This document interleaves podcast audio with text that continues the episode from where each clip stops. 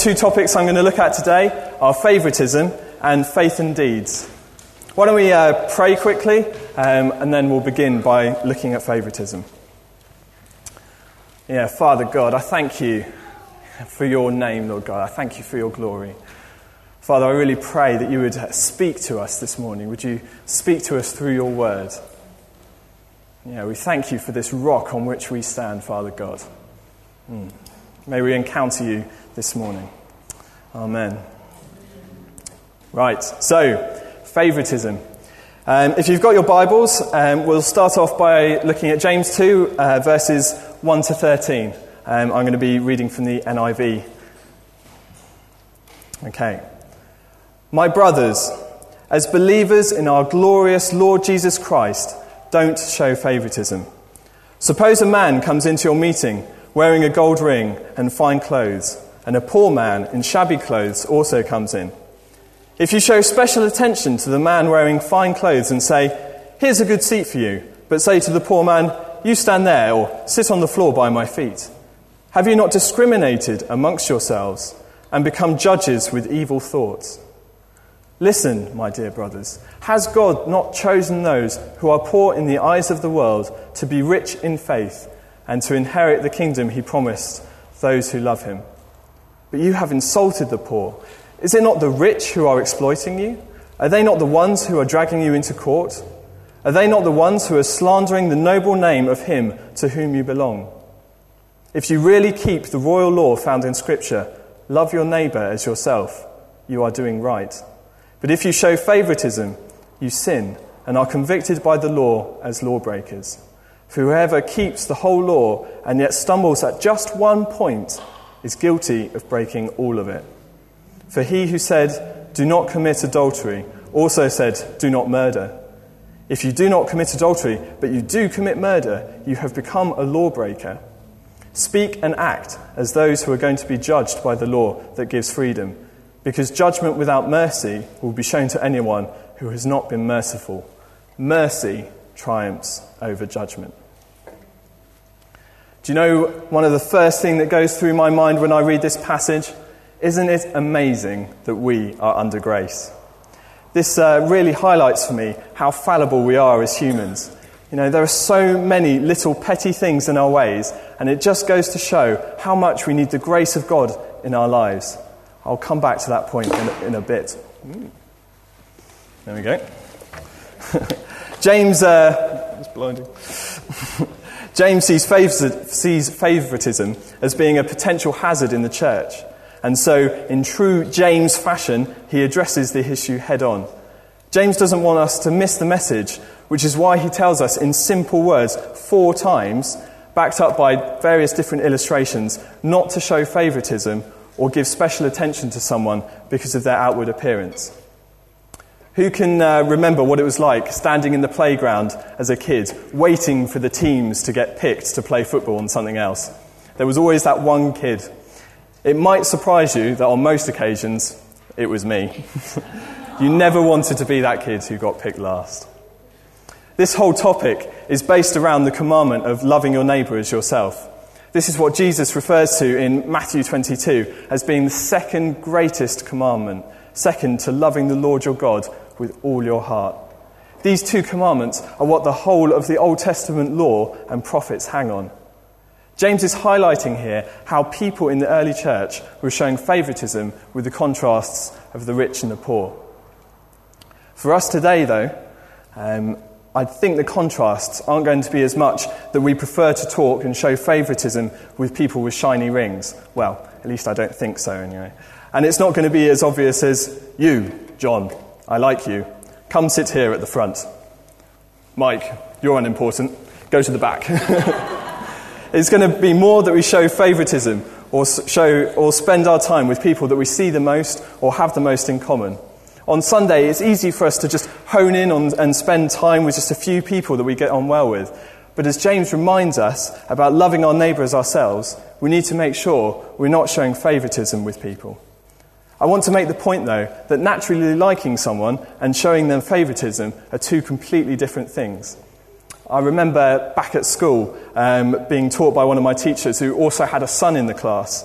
Um, did she like her son better than the rest of us? I would hope she did. Um, but did she show favouritism towards him? Definitely not. In fact, almost the opposite. In the same way, we might be naturally drawn to different people as against others, but it doesn't mean to, that we, they are to receive special treatment or to be ignored by us. If people are new to the church or visiting, for example, it's great when people make the effort to come and speak to others.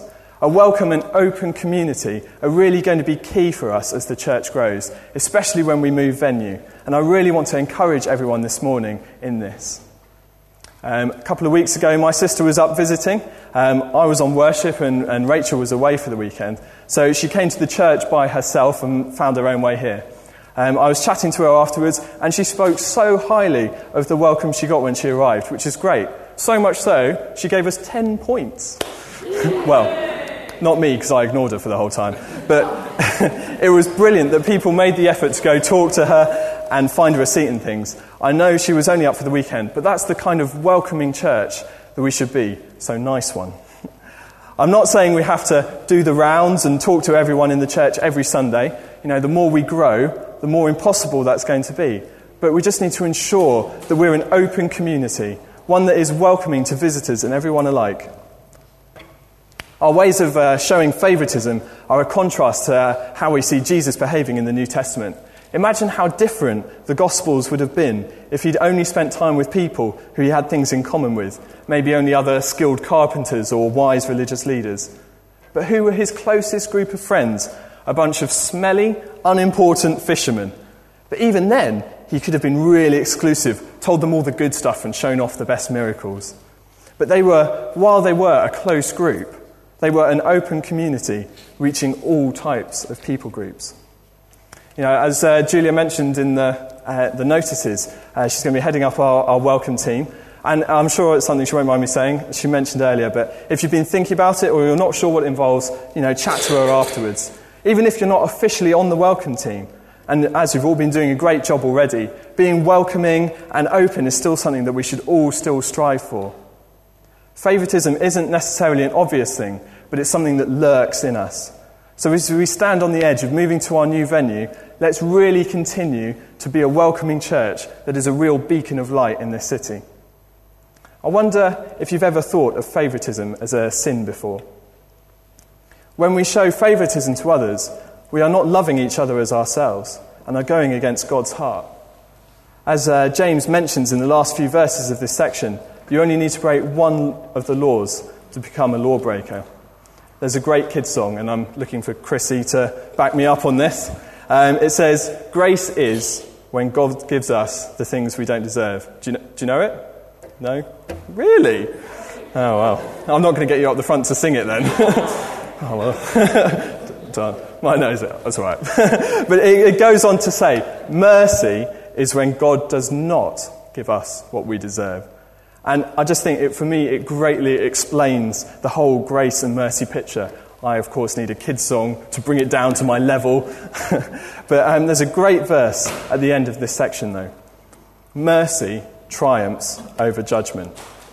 The church is the one place on earth, and Christians are the one group of people that should make life here equal, because Jesus made us all equal in God's eyes at the cross.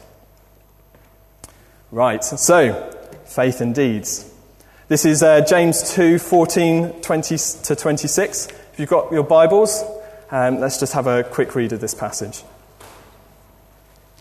What good is it, my brothers, if a man claims to have faith but has no deeds? Can such faith save him? Suppose a brother or sister is without clothes and daily food. If one of you says to him, Go, I wish you well, keep warm and well fed but does nothing about his physical needs, what good is it? In the same way, faith by itself, if it is not accompanied by action, is dead. But someone will say, You have faith, I have deeds. Show me your faith without deeds, and I will show you my faith by what I do. You believe that there is one God. Good, even the demons believe that and shudder. You foolish man, do you want evidence that faith without deeds is useless? Was it not our ancestor Abraham considered righteous for what he did when he offered his son Isaac on the altar? You see that his faith and his actions were working together, and his faith was made complete by what he did. And the scripture was fulfilled that says, Abraham believed God, and it was credited to him as righteousness, and he was called God's friend. You see that a person is justified by what he does, and not by faith alone. In the same way, was not even Rahab the prostitute considered righteous for what she did when she gave lodging to the spies and sent them off in a different direction? As the body without the spirit is dead, so faith without deeds is dead. Right, so faith and deeds. What we believe in and what we do. On the surface, this passage can cause quite a few questions. As Christians, we believe that our faith in Jesus that, that Jesus died for our sins is all we need to be justified before God. You know, justification is one of those buzzwords, but it means that God declares a sinner to be righteous. He does this by giving the righteousness of Jesus to the sinner, and that is done by faith. That is, when a sinner puts his faith in the sacrifice of Jesus and trusts him and not himself for righteousness, God justifies him. This is uh, what Paul says in Romans 3 because by the works of the law no flesh will be justified in his sight. That's romans 3.20 and for, the, for we maintain that a man is justified by faith apart from the works of the law which is romans 3.28 so why does it sound like james is rubbishing people who have faith and saying it's not good enough? Is there a contradiction here? Good news there is no contradiction. James is talking about two kinds of faith. One that leads to godly works and one that does not. One that is true and the other false. One that is dead and the other alive, which is why he says, faith without deeds is dead. Works. Yeah. At the time this letter was written, uh, there were two contrasts of people in the church. There were the Jewish converts who were very strict in maintaining the necessity of good works in order to have that relationship with God. And there were other various groups who, without a various life, without a life of good works as backup behind them, saw the other side of faith as being their absolute and only way of being saved. What James is doing is picking up on the people who are abusing these two positions. People were hiding behind the faith justifies all banner, and others were working to show off how wonderful their works were. The point James is making is that people with true faith show it through their works and commitments and people with godly living have to have true faith to live that way. The false faith James is talking about here is like a mental acknowledgement of something's existence. The demons acknowledge and believe that God exists, whereas true faith is more than a mental acknowledgement. It involves a trust in something, a giving over to it, a complete believing and acceptance of something. This is the kind of faith that a Christian has in Jesus. As Christians, then, we have true faith in God. That is, real faith and trust in Christ, not simply an acknowledgement that he lived on earth at any one given time. Another way to think about this is that there are many people in the world who believe that Jesus lived, but they do not believe he is their Saviour, the one to be looked at and trusted for the forgiveness of their sins. I was uh, thinking the other day about how we encounter faith and deeds as a principle in our day to day lives. So much we do requires faith and actions, and we do it without even thinking about it. When it comes to our faith and actions with our relationship with God, though, we can complicate things. For some reason, it becomes a lot more abstract. I wanted to show you quickly, by way of a little video, eh, what I mean by encountering faith and deeds in our day to day lives. So, I've donned my director's cap and came up with this spectacular mini movie. Okay, a rule of thumb to remember when watching this is that my car is God. Also, this is not Hollywood and had a very low production budget.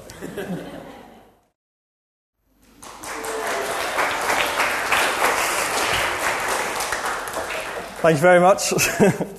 oh dear. If, uh, for the keen eyed of you, did anyone notice my lines in my back pocket as I walked off? I only noticed that right at the end. I was like, oh no, here we go. right, so hopefully, my point of how we use faith and deeds every day is now strongly stuck in your minds. My car was just one example, but there are so many, the list would be probably endless. You know, like using our computers, turning it on. But do you see what I mean, though? How much do we put our faith in products of the world? How much more so, then, should we be putting our lives and our faith in what we do in God? The false faith James teaches about does not lead to works, true faith does. False faith is not of the heart, true faith is. When we put our faith into action, we can achieve great things even getting a pint of milk before the tea goes cold. What is your need to go to the shops for milk this morning? Is there something that you're thinking you need to give to God that you've been trying to do on your own? Well, the first step has to be faith. It can't go the other way around.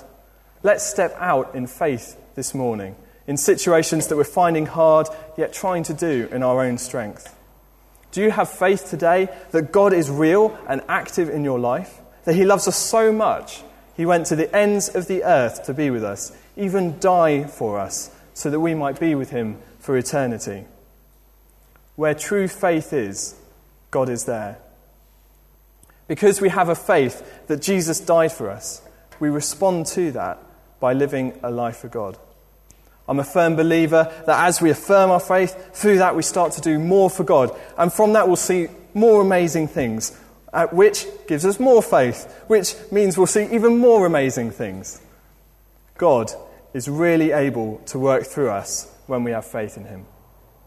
So, as I come into land, just a few, uh, just to conclude a few points this morning. Let's really be a welcoming church, one that's a real open community. And let's be a church of true faith, where people will see our faith from our actions and our love for the lost. Why don't we uh, stand together? Um, I'm just going to pray, um, and then we're going to have a time of worship.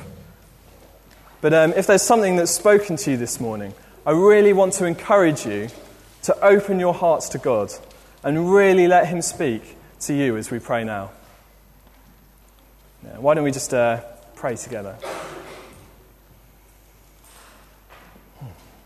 Father, our Lord, I thank you so much for your grace and mercy in our lives. Lord, I thank you that because of the sacrifice of Jesus, we live in freedom of sin in our lives. Lord, I pray today for a true faith in our hearts, one that beats for you and motivates us in action for you. Lord, I pray that our actions would be in line with our faith in you. Lord, we give over to you this morning any situations where we are trying to run in our own strength. Father, we want to say this morning that, Lord, we have faith in you. May our faith in you govern our situations and actions, Lord. Mm. Lord, we thank you. You are such a good God. We thank you that you care so intimately about our lives and what we do. Lord, I pray now, renew our faith. Touch our hearts with your Spirit, Father. Yeah, Lord, we want to know you more and grow our faith in you.